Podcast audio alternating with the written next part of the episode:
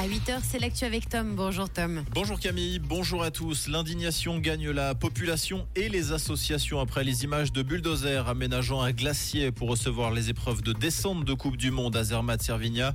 Plusieurs associations, parmi lesquelles ProNatura, WWF, demandent l'arrêt des travaux et un examen concernant la légalité des travaux.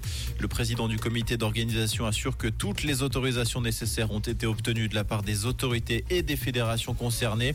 Il refuserait néanmoins de les présenter. Les épreuves doivent débuter dans un mois.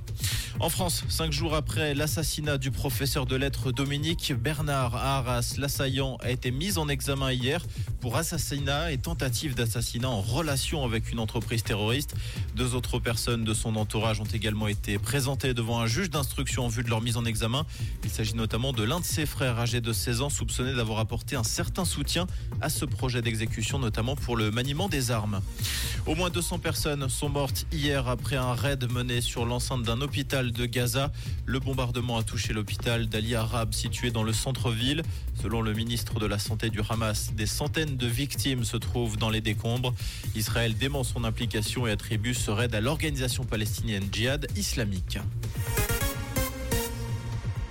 Dans l'actualité également, Leonardo DiCaprio investit dans une marque horlogère genevoise, la marque Heidi Genève, qui utilise des matériaux recyclés, a levé 2 millions de francs à New York. L'acteur s'est dit ravi d'avoir investi dans une marque qui insuffle le changement dans l'industrie du luxe. 1000 pièces ont d'ores et déjà été vendues, 500 nouvelles pièces seront remises sur le marché en janvier prochain.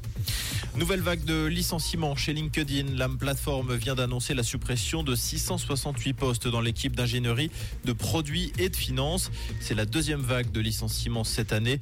L'entreprise avait déjà remercié plus de 700 salariés au mois de mai dernier. LinkedIn explique vouloir continuer à investir dans des priorités stratégiques pour son avenir. En tennis, Stan Wawrinka a passé le premier tour de la TP 250 de Stockholm. Le Vaudois de 38 ans s'est imposé face au Croate Bornagoro 7-5, 6-4. Au prochain tour, Wawrinka affrontera le Tchèque Thomas Machak. Comprendre ce qui se passe en Suisse romande et dans le monde, c'est aussi sur Rouge. Rouge Ce mercredi, un ciel changeant et nuageux en matinée avec 2-3 rayons de soleil. Sortez les bonnes vestes bien chaudes avec les grosses écharpes pour ne pas attraper froid. On a 9 degrés à Martigny, à compter 11 degrés à Nyon et à Lancy, avec davantage de nuages cet après-midi et même de la pluie attendue en soirée et dans la nuit de mercredi à jeudi. Un très bon petit déj et une belle journée à l'écoute de Rouge.